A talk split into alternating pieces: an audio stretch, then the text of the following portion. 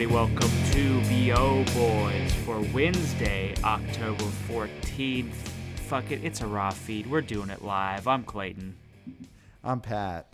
And Pat, there's just so much to talk about. We don't have time to dilly dally. We don't have time to waste any time with any sort of preamble. We need to get straight into some sh- Yeah, we got to get to the amble. shocking This huge is- news. Yeah, this is this is a huge episode, Clayton. It's a. I mean, this is a. I, I can't believe all of this has happened on uh, on in one week. This is a year's worth of news we're about to go through. And just to preface or to tease, I have been vindicated. And I've been vindicated time and time again with my picks for our Yeah. what stays, what goes, what streams. So Yeah, I'm so happy. you- if people want a, little look into the future, they should go into the past and check out a few episodes ago when we did our uh, movie draft and and uh, picked what would stay, what would go into 2021, and what would stream. Clayton, it looks like you're going to run the table based on the uh, moves that have happened just in the last week or so. And there's a specific move that you fought me on. You fought me Mm-hmm. every step of the way on something I was so, so certain of that you must feel like a fool. No, I don't feel like a fool at all. I mean, because in the end, we're the same show. So if you are proven to be correct, it only reflects positively on me. That- so no, I don't feel foolish in any way. I, I, I, I feel glorious as well about these picks. Well, that's true because I have said famously on this podcast that anything I say is like what you saying it. So anything that I Yeah. say will will will fall on you, good or bad. Yeah, well, as long as it's as long as it reflects positively on me. If it's if it's something negative, something that could be uh, deemed slanderous, illegal, embarrassing, then the then we are very separate people. But when you say something smart, something that uh, deserves praise, then I definitely uh, am your partner. Great, fair weather, friends, forever. Yep.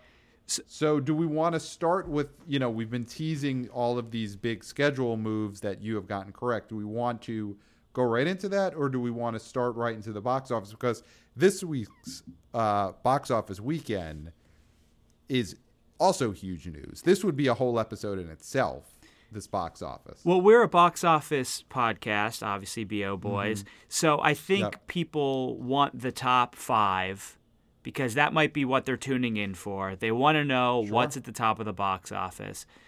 So, you know, number one, The War with Grandpa unseats Tenet after six weeks at number one. War with Wow. Grandpa made $3.6 million in 2,250 theaters. So, this is a movie that was on the shelf for a while because wasn't it owned, well, wasn't it produced by the Weinstein Company?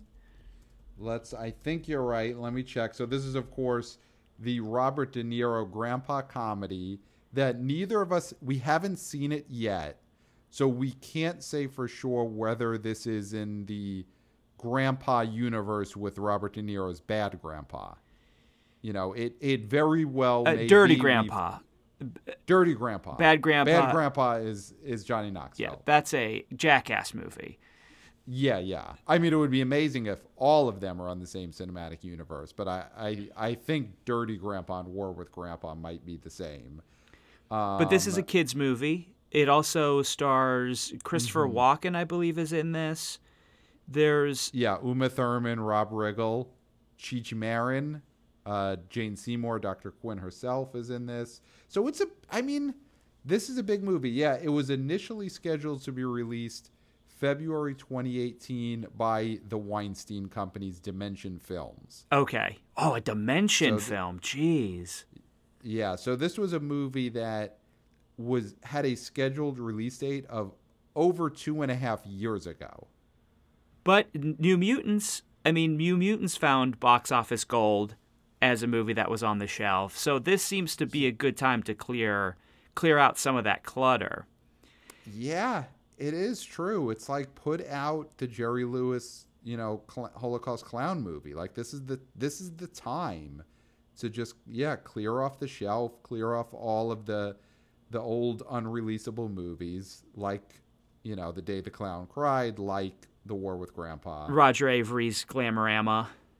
Mm-hmm. Mm-hmm. Yeah, just just put them out. So I uh well, so he, I mean, first off, big big win for Robert De Niro, right? Could we could we say that Robert De Niro is at the top of the box office? This is a big deal for him. It's you. It's great to see uh, him back on top. Mm-hmm. You definitely can call it a win, but I would say it's a conservative win because this movie made about what as much as Unhinged made in its first weekend before most theaters were open. And yeah, but also a lot of theaters have been closing since then. Like this is not the. But there's way more open than weekend. There's but, but there's way more open than w- were when Unhinged first came out. Because uh, remember, Unhinged was the canary in the coal mine. It's mm-hmm. it's interesting to me that this film did not do better because it's a kids film when there really aren't any kids films out other than catalog titles. Mm-hmm. And it's there's more theaters open than were before, and we're deeper into this kind of new normal, which I know it's not pandemic over, but people are going out and doing more things than they were when Unhinged first came out. Now, I know there's been spikes places and things like that, but I still think this film could have done better. I feel like this is still a sign that theaters are suffering and people are less likely to go see a movie in the theaters. Even well, more, uh, even less people than would have gone to see Unhinged, New Mutants, or even Tenet. But this movie did it exceeded your expectations from just a week ago because we did an over under of 3 million last week and I went over you went under and I was right. But this barely went over 3 mil. It 3.6 million. It's over. That's solidly over 3 million. I still think it's a disappointment and I still think it's a harbinger of bad things. Well, I mean, I think this is a movie that it doesn't have a big studio backing. You know, it's 101 Studios. It's not Warner Brothers, not Universal. So the advertising for this movie was pretty minimal. I mean, have you been seeing a lot of War with Grandpa uh, commercials, billboards, pop up ads? I mean, I feel like pop up ads would be the thing we would see most of. And I know I haven't seen any War with Grandpa pop up ads. No, I, I, I haven't seen this, uh, but I don't think it's aimed at us. Yeah, but I mean, the pop up ads, I don't think are that smart. Like, I think if they had put money into a proper war with grandpa marketing campaign we we would have seen some pop-up ads it would have gotten to us yeah, I mean that's true. If it was Tenet sized, then we would have uh, known about it. Absolutely. Yeah. Yeah. I mean, I think War with Grandpa is a movie that, to the extent it succeeded this weekend, it succeeded on just the Robert De Niro star power. That there were people who just, oh my God, there's a new Robert De Niro movie in the theater. I got to go see that. And it hopefully will have good word of mouth.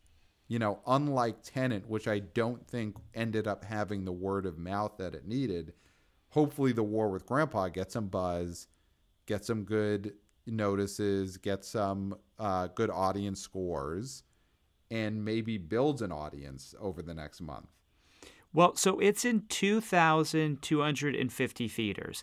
That number is bound to drop with the Regal closings. Right. It's got to. Which they were supposed to close last Thursday. What I don't know if they officially did or not, but I'm assuming that they did. I mean, maybe. I mean, it would have been smart of Regal to just stay open the one more weekend because they actually had new product in for the first time in over a month. You know, so you don't want to close up right before all the war with grandpa customers are lining up outside. Because I can't imagine this movie being able to reach that many theaters if there was a ton of theater closings. Yeah.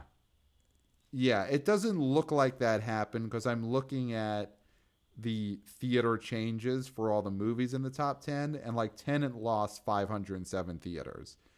So that to me seems about right for just the amount of theaters it would have shed because War with Grandpa opened. Yeah. So it doesn't look like the Regal closings were a big factor this past weekend. But I guess you're right. This coming weekend, it might be a big problem. I mean, and you'll see it throughout the whole top 10. So it's not just going to be War with Grandpa. I would assume that it could keep its number one perch unless we'll have to check and see if something if something is coming out that would unseat it.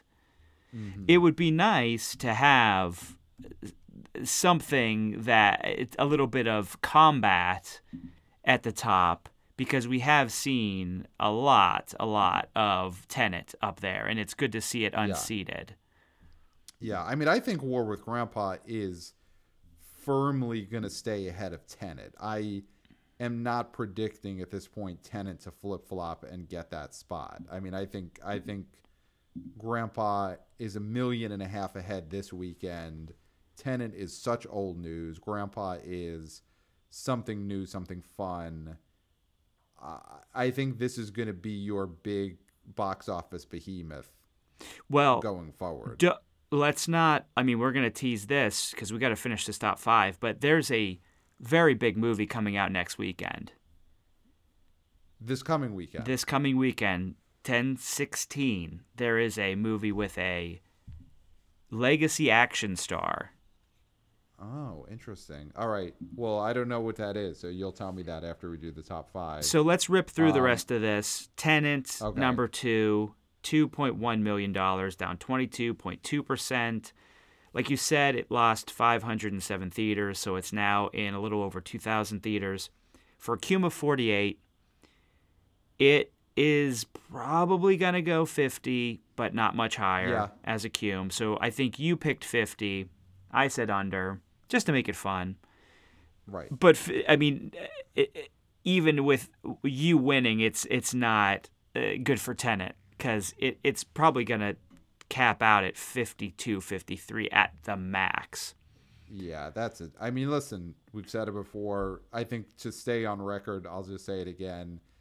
Tenet is such a failure, it's maybe taking down the theatrical business altogether with it. Tenet is a historical flop of a movie. It, it, it, it's funny because there's some movies that did so poorly that they took a studio down mm-hmm. with them.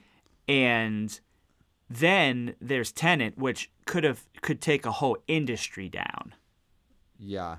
Yeah. I don't like when people say something on steroids. You know that phrase this is such and such on steroids. But I'll say it here Tenet is Heaven's Gate on steroids.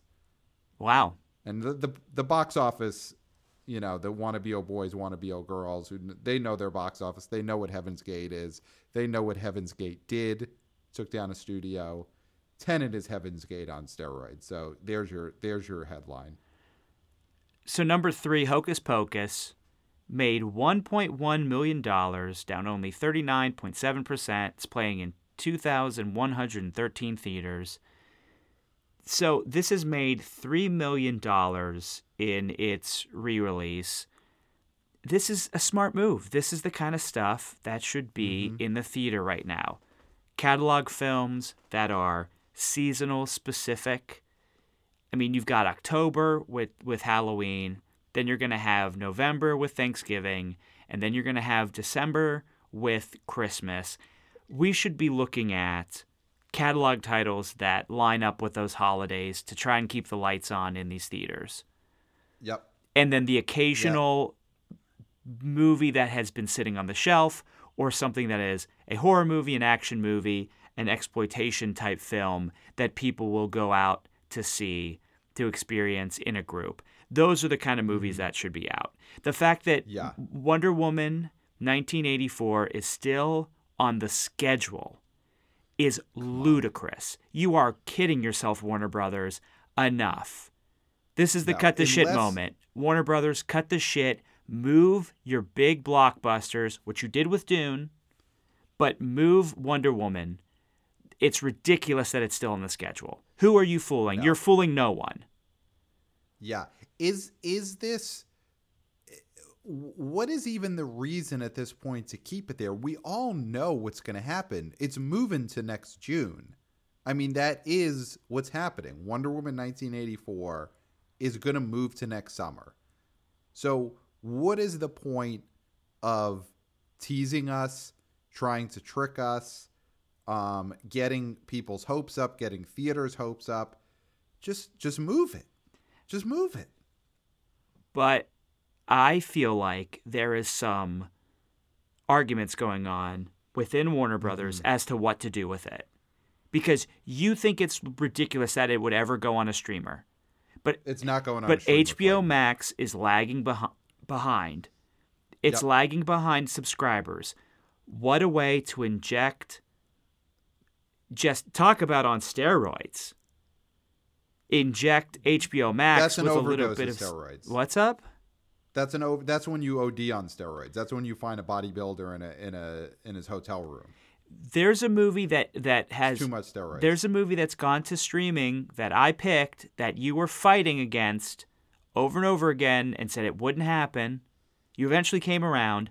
I don't understand why you won't come around to the f- the the fact that Wonder Woman 1984 could possibly go to HBO Max to try to shore up streaming.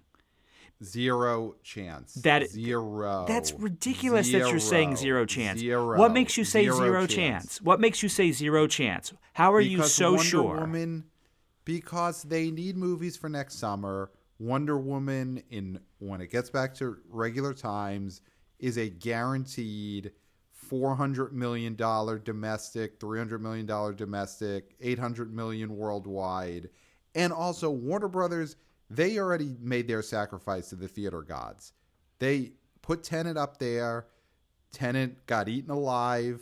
They watched that, and that's all Warner Brothers has to give. They're not given another movie three months later.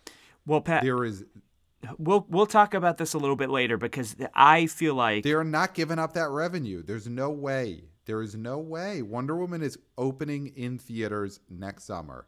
There's no way it's going direct to HBO Max. the world is changing, and we'll get to that. Let's get through this this top top five.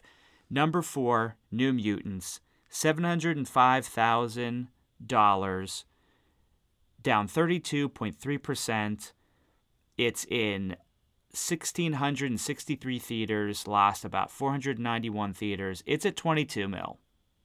Wow, this is a great run. New Mutants feels like a legitimate hit movie. This was a success for what this movie could have been. Yeah, it's I, I we've said it a million times. If if you if you listen to this podcast, you know our thoughts on this movie. This was the perfect time for it to come out, and it has exceeded expectations. Yeah, yeah. Number five, Unhinged, made six hundred eighty-two thousand dollars, down only nineteen point four percent.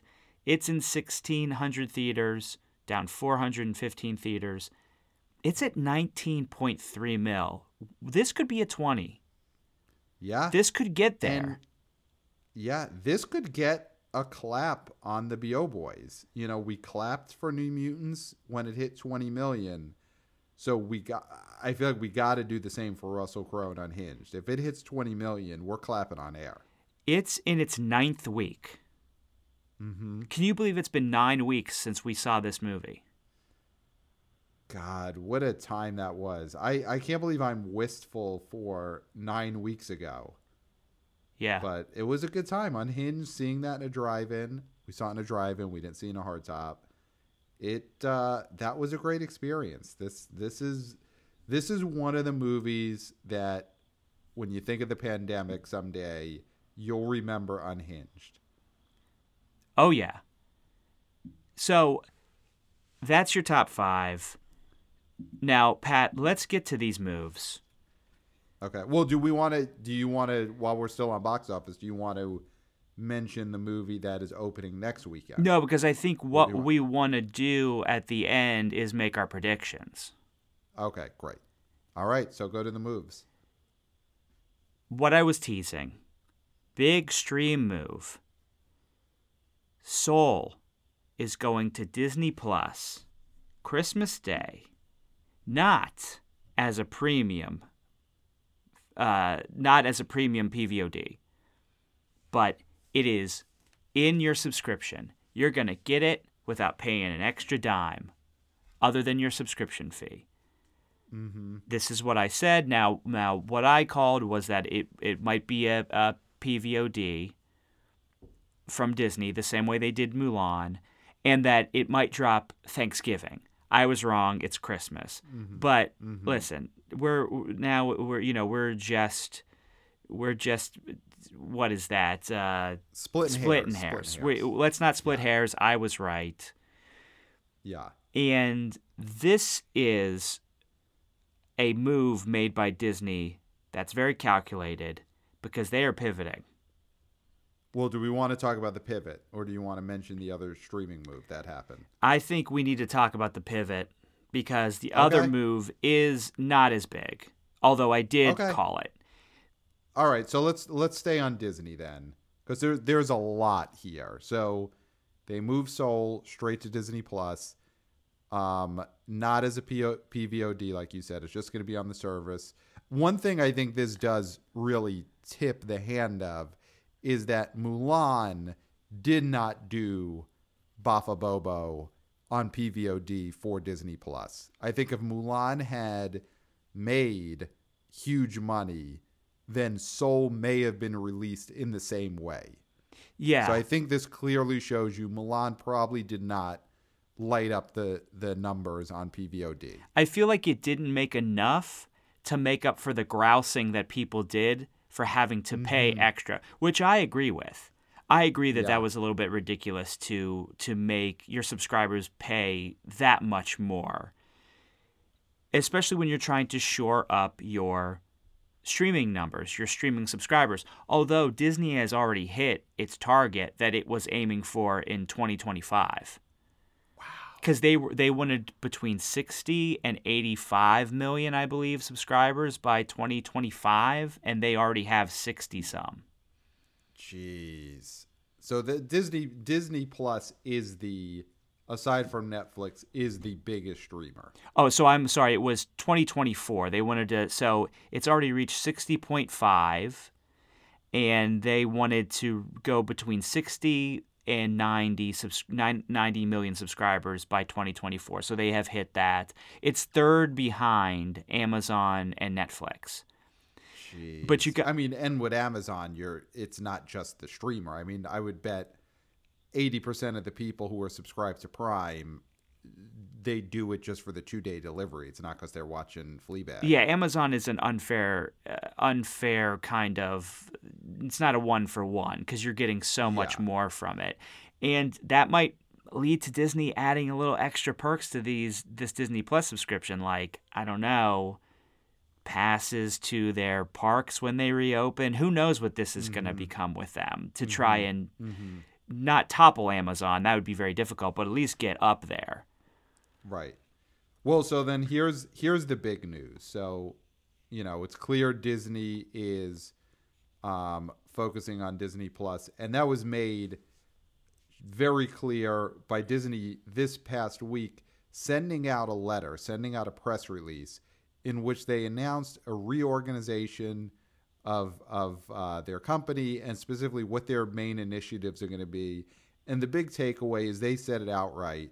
They are focusing on streaming, streaming content, streaming platforms. That is the main business model for their movies, for their television, for their sports. Like they are a streaming company now. And uh, here's the key sentence, Clayton. Me and you were talking about this before. Uh, let's see. The new media and entertainment distribution group will be responsible for all monetization of content, both distribution and ad sales, and will oversee operation of the company's streaming service. I'm looking for where they call it legacy. Oh, here we go. Sorry. Here, here's here's the key sentence. Under the new structure, Disney's world-class creative engines will focus on developing and producing original content for the company's streaming services as well as for legacy platforms. So, he, so here's why this is a big punch in the dick. Yeah. They don't even say they don't even call theaters out as a separate entity. Nope. They throw it in with legacy platforms. Yeah. So are we talking VHSs, DVDs, mm-hmm. eight tracks, Betamaxes, right. A legacy platform? You're calling theater, the theater chains, theatrical viewing of films as a legacy platform. That is the that's the kiss of death. Yeah. Yeah. It's the the the theaters are now in Edsel. Yeah, and the thing with that is that Disney stock rose after this yep. came out. The mm-hmm. market. Is saying that is what you should do.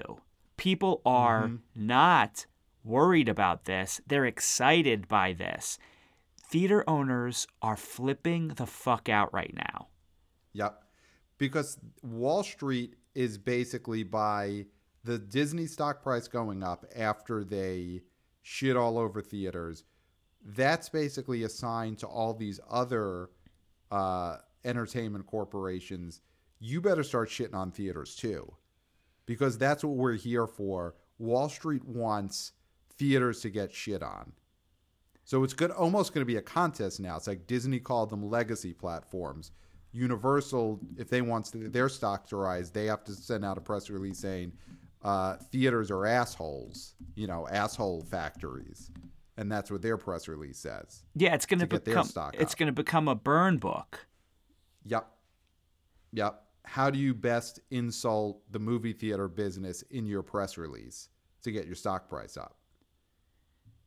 yeah, it's, it's, man, I feel like Disney was always moving this way. I just with all of their moves at the beginning of this pandemic, they were so willing next to Universal, they were the most willing to take their product and move it to a streaming platform. Mm-hmm. They, and I've said this, they want to be the exclusive cheese maker for the rats. They want mm-hmm. all of the rats when they think of films, when they think of streaming, they want it to be Disney Plus. They want Disney to be the name that kids call streaming. Mm-hmm. So instead of saying, "Can we watch it on Amazon?" Oh, can we watch it on Disney Plus? Can we watch it on Disney? Not even Disney Plus. Can we watch it on Disney? Let's watch it on Disney, which is going to mm-hmm. mean Netflix, Hulu, HBO Max it's going to become the Kleenex. That's what they want. Oh, so you think that they're going to trick kids into thinking Netflix is also Disney? I think kids will not know the difference because they'll watch so much content on Disney that it will become just like I said, Kleenex. Kleenex is right, right. not all tissue is Kleenex, but what do you when you ask for a, a you if you ask for a tissue, it's like what? Oh, can I have a Kleenex? Yes. Yeah, I asked for a tissue. But you're old school. Yeah. Um I maybe. I mean, I definitely think they're looking to of course make Disney Plus be in the same ballpark of Netflix as you know, it has a couple of hundred million subscribers and then people never even consider canceling it because it's just such a part of their lives. I mean, the big story for us here is Disney seems to be, in some ways, throwing theaters under the bus, though I am going to push back on this because I do not think, I think what we're going to see is a big change in what movie theaters are, maybe who they're owned by. I mean, we've talked about this before, but I think a change that you might see in the next few years are these big content companies are going to also own movie theaters. Mm-hmm.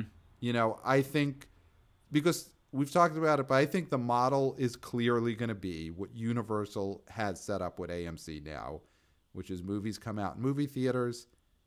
It's a short window. Maybe they're in the theater like a week or two, and then they go right onto either PVOD or if the company has a giant streaming service. And I do think that's going to be the model. And I, what I could see is at some point in the next few years, especially with all these uh, movie theater companies going belly up, is Disney's going to own a bunch of movie theaters. They put their big Marvel movie out in the Disney movie theaters, and then a week later, it's on Disney Plus. Like, I, that's my prediction. I don't think theatrical is going to be going away because you look at Disney, they still make a shitload of money off of big, big movies in the theater. Like they don't want to give that up. Yeah, I think right now they're they're trying to solidify their streaming base because it's really all they can do. They're right, they're being proactive. They're they I think are willing to sacrifice some product in the short term to get subscribers in the long run. Right. Which uh, you know, when you're Disney, you've had so many years where you're you've been living fat off the land.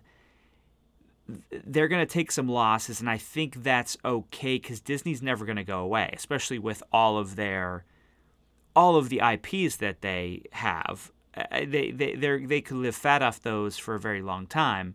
Now, again, like I've said, I think the MCU is faltering. I think this big break is not helping it and I think they might be a little bit in trouble on that end, but they always find something to pivot to and use that they will be able to make, you know, a lot of money. They might be able to rebound with Star Wars. So, you know, they're not hurting for for for things to to to work with. Right. You know, but I well, well I I'd like to use that to jump into a little uh, exchange I had on social media this week with, you know, someone that if you're a listener of the show, we've mentioned him before. He is, you know, he's. I, here's what I'll say: Scott Mendelson, box office writer for Forbes. He's a legacy box office reporter. He's someone who's been around for a long time. I would say he's definitely a a a, uh, a, a legacy expert on box office and we had an exchange on Twitter because he put out after the Disney announcement. This is this is what Scott Mendelson of Forbes. This was his take. Is he said Disney is officially centering itself around Disney Plus because, among other reasons, they don't have much in the way of theater worthy, by modern box office standards, franchises. They've got Marvel, Avatar, Pixar, uh, maybe Star Wars. What's WDA? Oh, Walt Disney Animation, maybe Star Wars, and that's about it. So that's what Scott Mendelson had to say on Twitter.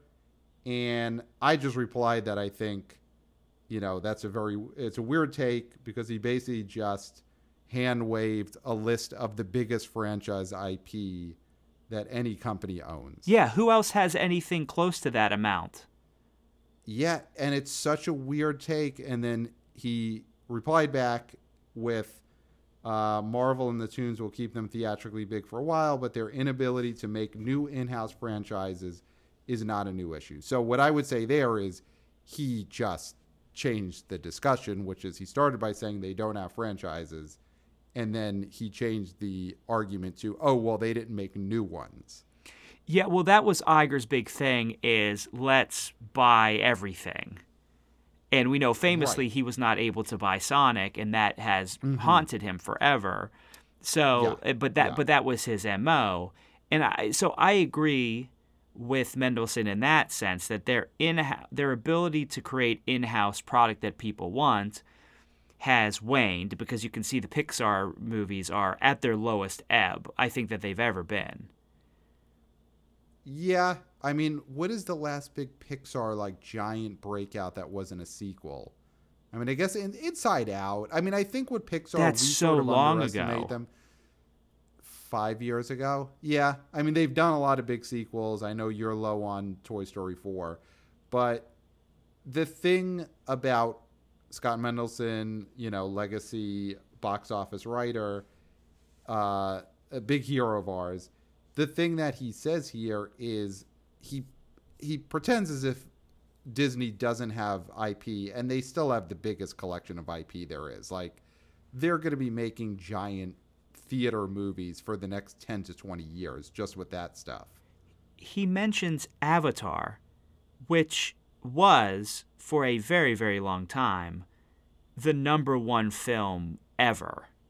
Mm-hmm. That was unseated by another Marvel IP, Avengers. Right, right. So After unseating like the Star Wars movies, which they also own, well, it's oh well, well, wasn't uh, Titanic was there, right? Or oh, yeah, Titanic was there, yeah. yeah. Um, I mean, it's just a, you know, we're we're both fans of Scott Mendelson. We've been reading him forever. He's definitely got a weird, uh, uh, you know, uh, something stuck in his craw when it comes to Disney not creating new franchises. Which, sure, ideally, you always want to be making something new, but you could be spinning off these Marvel movies and Avatar movies and Star Wars movies, even though, listen, we all agree the uh, last Star Wars movie was a disaster, it bombed, but they're going to be making new Star Wars movies, huh? They're going to be making Star Wars sequels. It's going to happen. So I, I, I don't buy this that Disney is getting out of the movie theater business.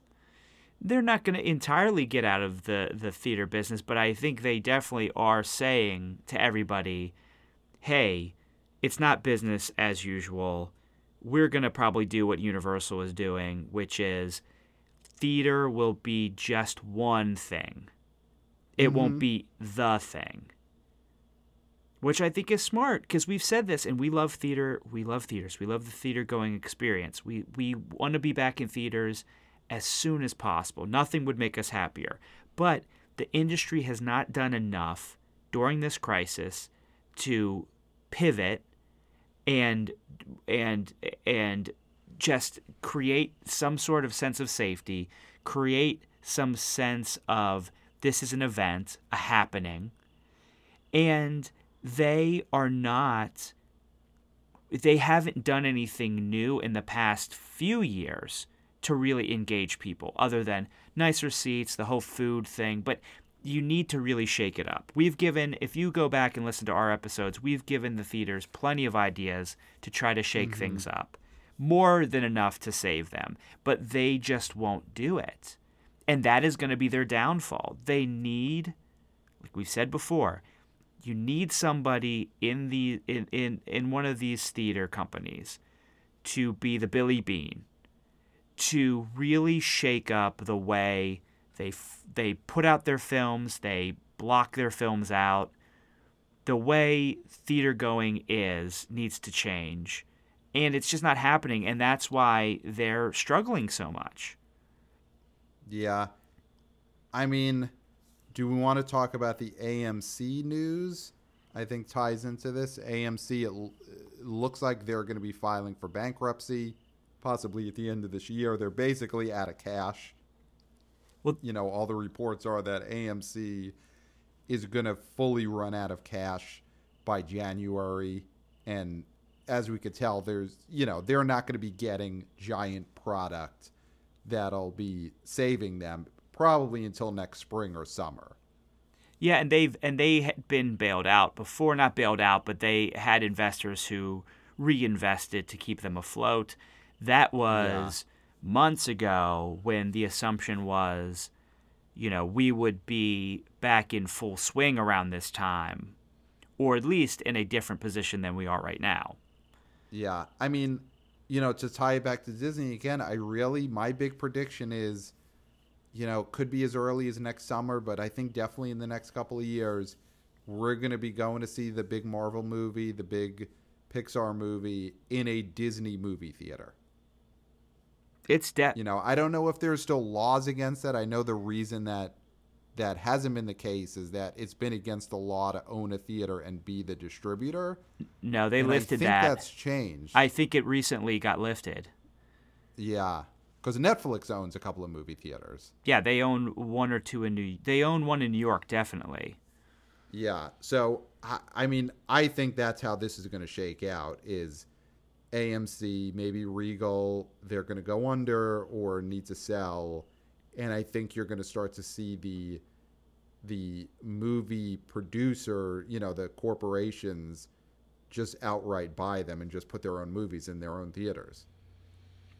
Yeah, it's definitely it, God. It's going to be so interesting to see what the future is going to be because the theater, the theater owners and and just theaters in general, they're on such shaky ground and things are so volatile. It's going to be very. I mean, I can't make a call. I don't know what this winter is going to be like.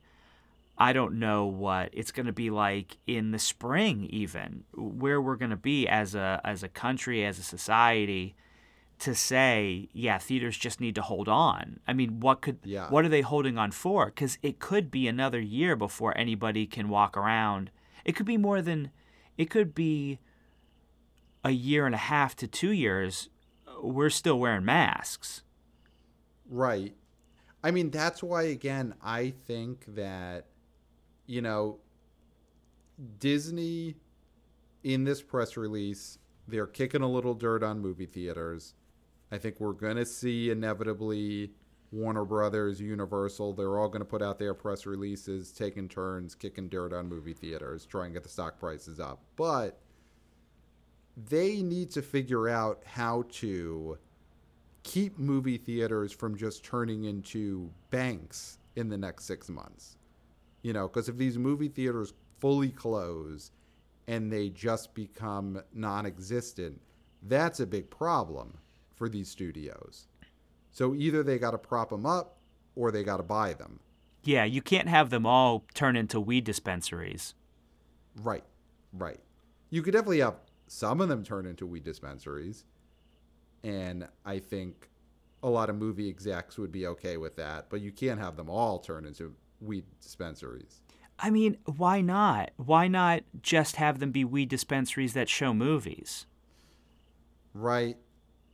You get to hang, but then you got to hang out with your dealer and watch a movie. And I, I feel like that's both the worst way to buy weed and to watch a movie. I don't know. I mean, listen, this that's the thing. We're just coming up with ideas. Yeah, hang out with your dealer and watch Dune. I, I guess that, that it depends on the movie. Like that's not the worst experience. And they're I think- professional dealers. I mean, these aren't guys that won't leave. They're, they, they- you know, they're paid to. I don't know if they're allowed to get high on their own supply. If you're if you're buying, if you're buying weed at a movie theater slash dispensary, it's just like the guys giving you popcorn. They're not going to be shoving popcorn in their face. Right. Okay, so then that I mean that could be a play. I don't know if Disney could get involved in greasing those wheels, but having a bunch of these AMC's and Regals turn into weed dispensaries in the next 6 months and then be allowed to show movies come April and May it would it would bridge the gap. Yeah, and that's all uh, that. It gets us through the winter. we need to get we need to get through the winter. They just need to be able to keep the lights on. Oh God, and that's what I'm saying is like who knows how long. Yeah, I mean, it, it is interesting to see very different tactics by these studios when it comes to movie theaters. Because, like, Warner Brothers seems to be the one that's, like, trying the hardest to, to help their little buddies at AMC and Regal. You know, they sacrificed Tenet. Like we said, they still haven't moved Wonder Woman. They're still considering, you know, keeping that in December, which is not going to happen. But, like, they obviously want to get business to the theaters. You have Universal, which is still opening movies like The Croods, like Freaky in theaters. They get the short window and they put it on PVOD two weeks later. So like Universal's trying to help the theaters. And then you have Disney Plus putting out press releases where they basically say movie theaters are, you know, uh, like those old Nickelodeon machines at the top of a, a, a you know, a building. Yeah, D- Disney though. I mean, sorry, Universal started this with their shortened window. They they really started the whole thing where uh, taking advantage of a situation like the pandemic to shorten windows and force that on theaters. And they were probably planning to do that.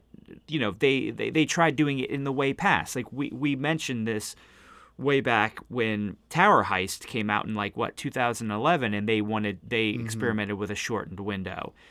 Universal has always had this in their back pocket. They just used crazy circumstances to push an agenda that they wanted to have happen, which I think is fair. Uh, we're all about shortened windows. We're all about yeah. more product faster, get it to my home faster. That's what we want. We know that that that's the cycle of things. It moves that fast. So Universal, though, I do think opened the floodgates to this. Yeah, but I think Universal was trying to be helpful, and they were, and the movie theaters were not listening to good advice at the time and Universal had to, you know, they had to slap them around a little bit, slap around their little brother, you know, be like, basically like you slap your brother around to say don't do drugs, and the kid might want to do drugs, he doesn't want his older brother slapping around, but the older brother slapping around may have saved his life, and I think that's what happened with Universal in the short window, you know. Regal, AMC, they're basically they were doing drugs when they thought that they could have a movie exclusively for three months. That that was going to kill them. So do you? So I think they needed to get slapped around by their older brother, and now they're you know hopefully this will save their life. So do you think Jen like? Because AMC was saying that they weren't going to show Universal films. That was the big thing. They were saying we ain't going to show your movies if you shorten this window, and then that was a, a, a that was just a, a, a huge boner because when you look at Universal now, they're one of the only people, one of the only companies that are putting out anything in the theater other than Warner Brothers and IFC and Solstice Studios and 101 Studios, all these small studios, of course. Right. Because this is this is the feeding frenzy for them. This is best case scenario for any of them. They're getting screens that they would never get in a normal mm-hmm. time.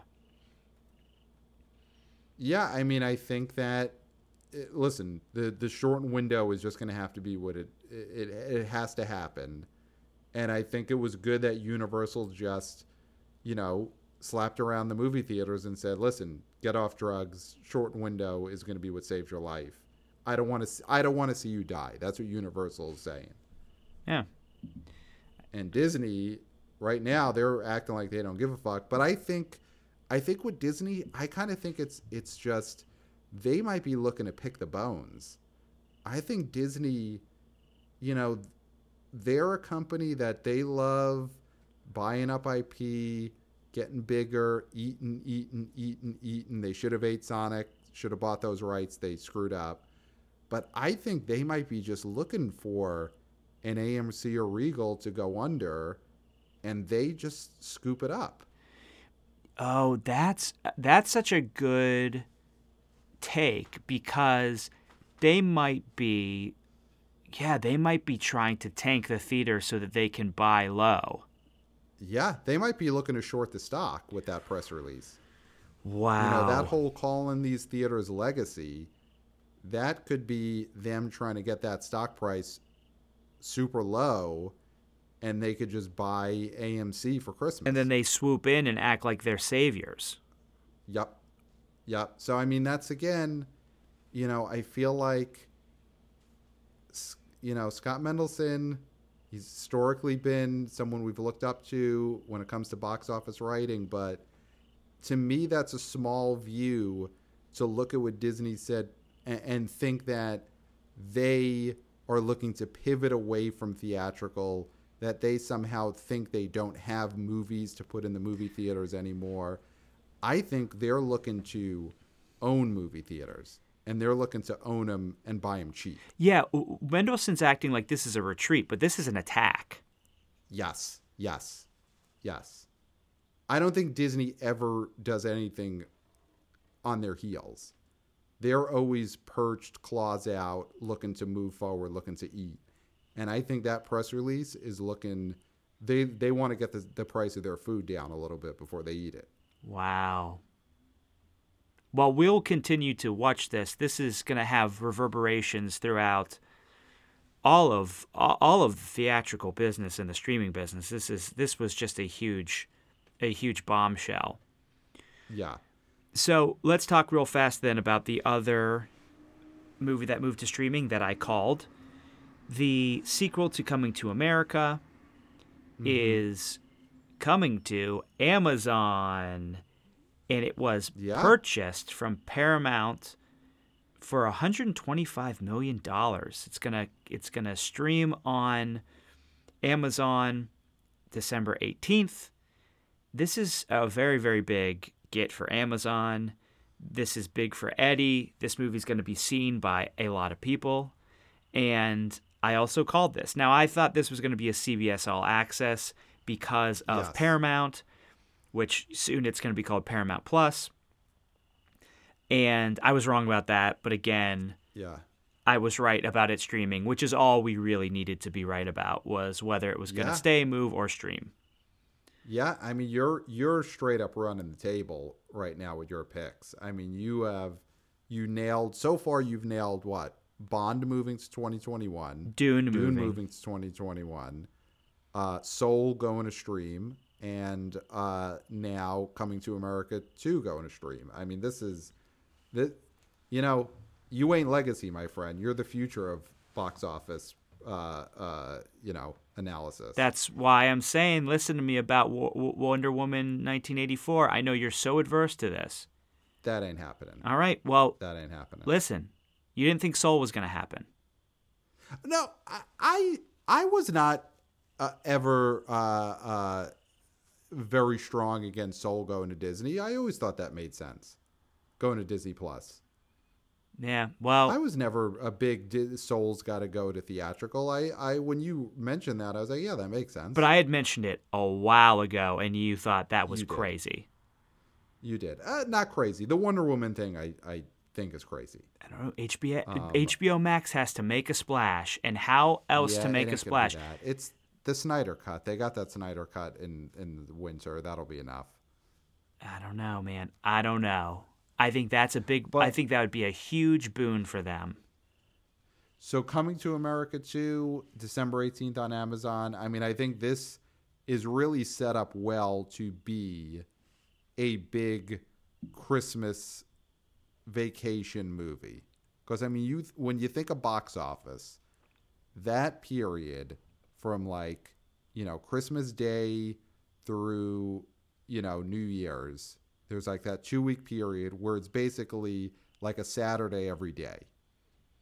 And, you know, you get huge box office numbers. And I think this year you're just going to see giant streaming numbers for Coming to America and for Soul. Like they're going to own those two weeks. Yeah. And the interesting thing is that that is, uh, Christmas Day is when Wonder Woman 1984 is supposed to come out.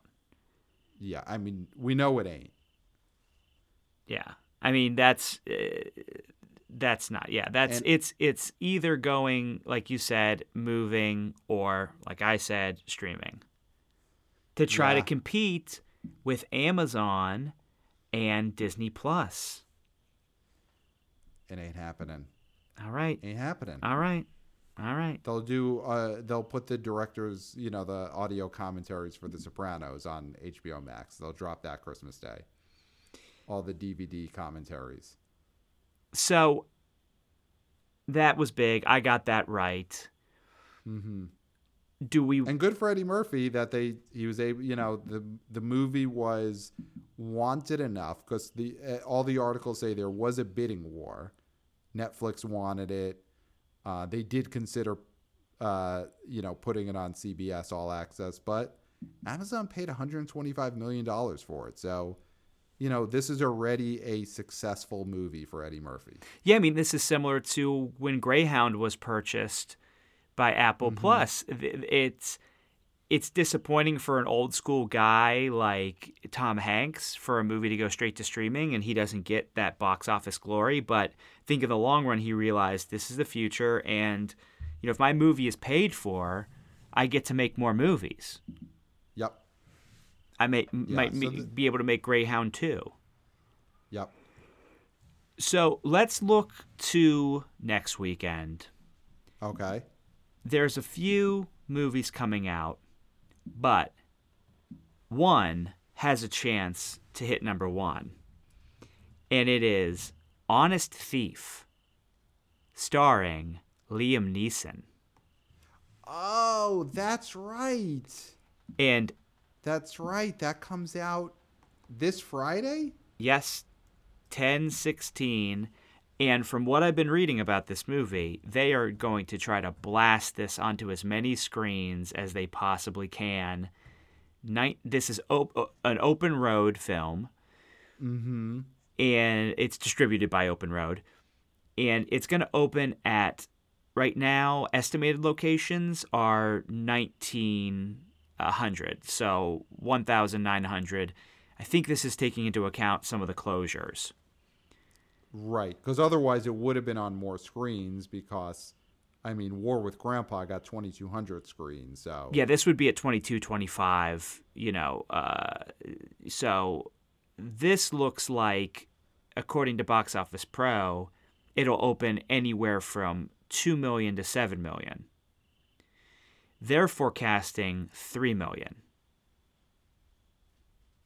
oh, man. I mean, maybe I'm just always in a good, good, hopeful mood with these new movies, but I'll go on the high end. Maybe this opens at like 6 million. Well, I'm definitely going over 3. Mm-hmm. I I'm going over 3. There's no way. It's Liam Neeson. He's doing his action thing. And in this type of marketplace, this is the perfect kind of film for people that are going to see movies. Mm-hmm. This is the unhinged crowd. Yep. And even more so because I think Liam Neeson still has eh, still is more of a name brand at this point than Russell Crowe. Oh yeah, I mean, Liam Neeson is still a current movie star. You know, Liam Neeson, those action movies he puts out are still medium-sized hits every year. Oh yeah. And, and Like he he's not a he's not a B movie grindhouse actor at this point. He's a legitimate still action movie star. And I think you know what you're going to get with these films. They might vary in quality, but there's going to be those certain things that only Liam Neeson can bring to an action film. Mm-hmm. So we're both saying over three mil.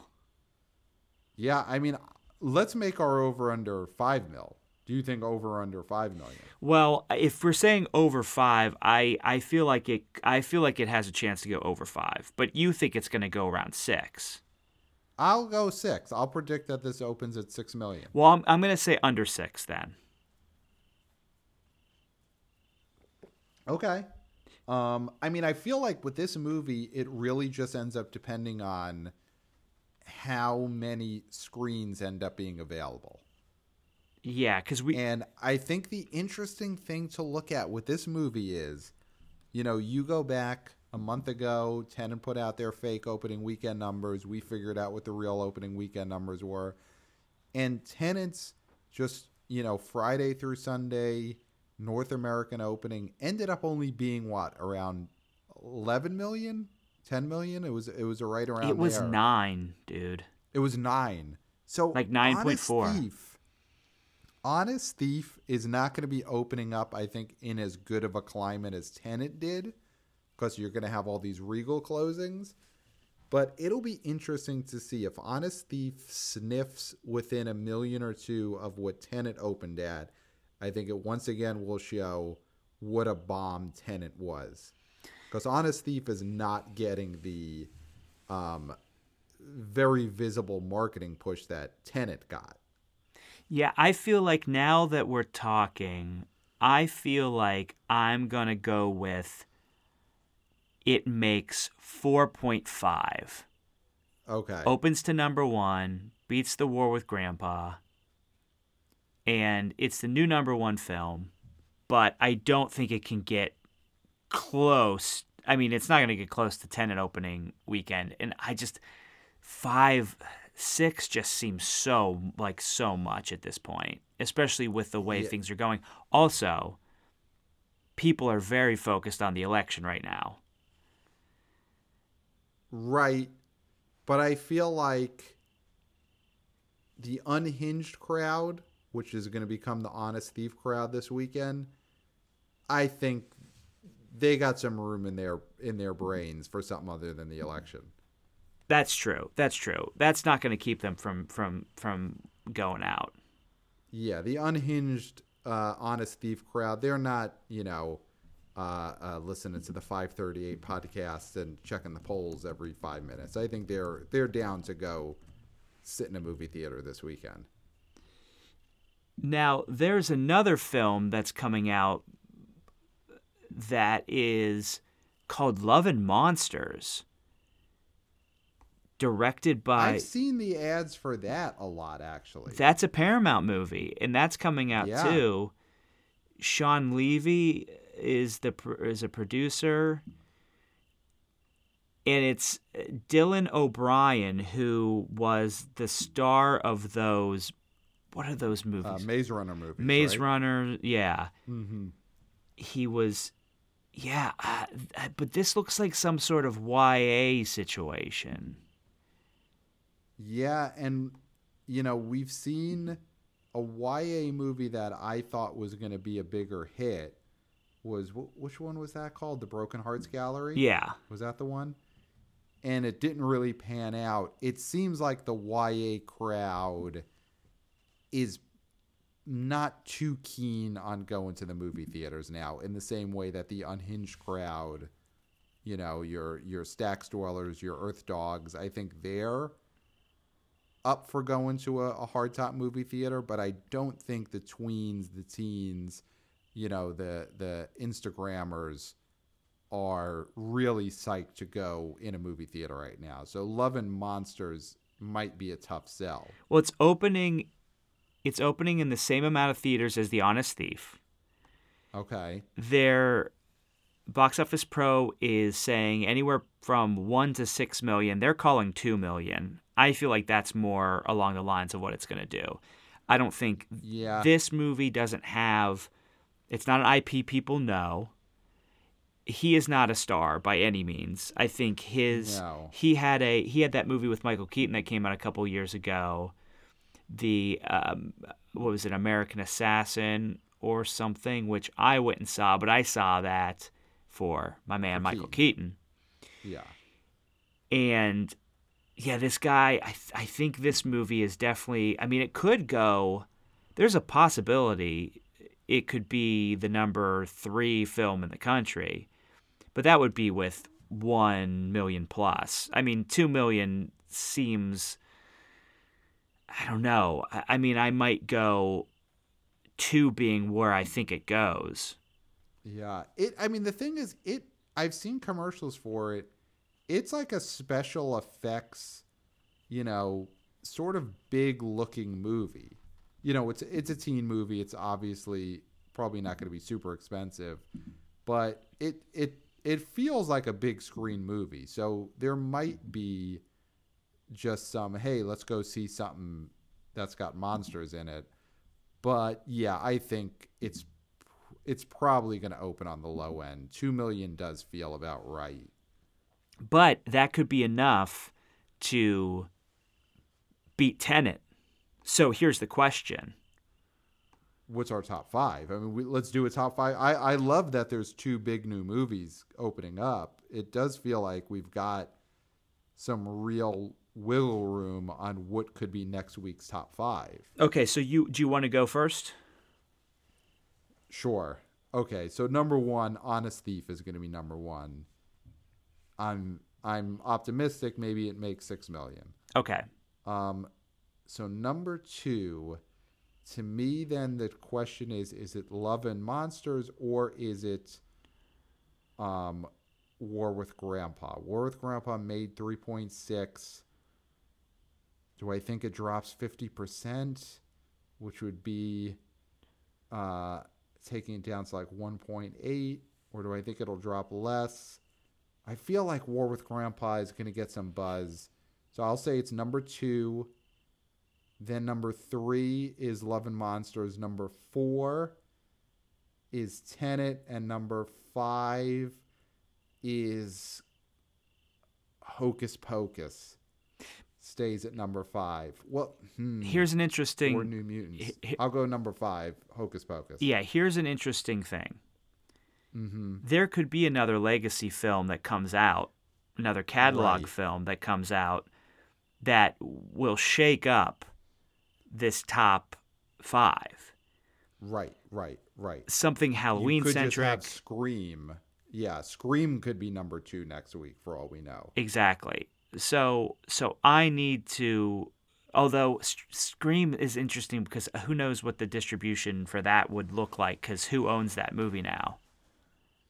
Oh, right, because it was a it was a Weinstein movie. Although probably Disney because Disney it was Miramax and Disney had bought Miramax. And so th- there is a chance that that is a Disney property. Yeah. It could be Disney. But yeah, I'll I'll stick with Hocus Pocus as number five. So I I guess my I'm predicting New Mutants and Unhinged finally fall out of the top five. Yeah. Okay, so my number 1, Honest Thief. Mm-hmm. My number 2 is The War with Grandpa. Number 3. I'm going to go with Tenet. Okay. And then number four, I'm going to go with the original Halloween re release, which I have no knowledge if it's actually going to happen or not, but I'm going to call it. Okay. So that's going to be my number four. And then my number five will be Hocus Pocus. Interesting. So you are saying Love and Monsters is going to be just a complete bomb. Like you're you're almost predicting it makes under a million? Oh, no, did I not put that in there? You did not have Okay. You, okay. Your your top five started with Honest Thief, then War with Grandpa, then you had Tenet number three. Okay, so replace Tenet with Mm-hmm. Love and Monsters. Okay, so same top three. Then your number four is is Tenet, and then my number five is Halloween. okay, There we go. great. Yeah, I mean next weekend's gonna be big. I mean, listen, there's new movies out there. We got a Robert De Niro movie number one at the box office this weekend. So And we're gonna have a Liam Neeson movie number one next weekend. Yeah. So there's there are still movie stars that you could see in a movie theater. I'm not saying you should. I at this point I never tell anyone that they should go somewhere indoors or anything like that. But if you're inclined, there are movie stars making new movies that are coming out in theaters right now. Or there are movies that have stars in them that are on the shelf that are finally seeing the light of day. Yeah, listen. But it's new to that. It's new to us. In that seat. Yeah, exactly. All right, Pat. So uh, I think we did it. Where where can they where can they find us? Okay, so you could email us at the BO Boys Podcast at gmail.com. Let us know what you think of Disney's plans to pivot to streaming. Do you agree with me that this is all a ruse to drive down the stock prices of AMC and Regal so that Disney could buy them up? Do you agree with uh, legacy box office writer Scott Mendelson over at Forbes that Disney simply doesn't have the IP to continue putting out movies in movie theaters in the future? Let us know who you agree with. Email us at the uh, at the BO Boys Podcast at gmail.com. Also, just throwing this out there, Scott Mendelson, listen, we love you. You're a box office writing legend. come on the podcast. Let's not do this over Twitter. I, I don't like having Twitter arguments, Twitter fights. Uh, I don't check Twitter enough to know that you replied. I saw you reply a day later, and I wasn't going to reply back. But come on the podcast, sit down with us over Zoom. You don't have to come hang out in my kitchen or hang out at Shed with Clayton. And let's talk box office. Let's talk Disney. Let's talk the future of movies right here. Scott Mendelson, you're invited to sit down with the BO boys. Yeah, don't don't wade into the cesspool of Twitter. Come into the hot tub It's- that is BO Boys. Mm-hmm. We got some room for you. And we're wearing masks, okay? Yeah, I'm wearing a Freddy It's mask fine. right now. Yep, it's safe. So, uh, Patreon, obviously, no Patreon right now. Plenty of other things you can spend your money on. Maybe save some because we're not getting them stimulus checks anytime soon. So, but definitely, if you're looking for a place to give a little money, not even give, I would say it's an investment, an investment in creative endeavors go check out our boy Jake Fogelnest Patreon. Pat, I know you've been hanging around there.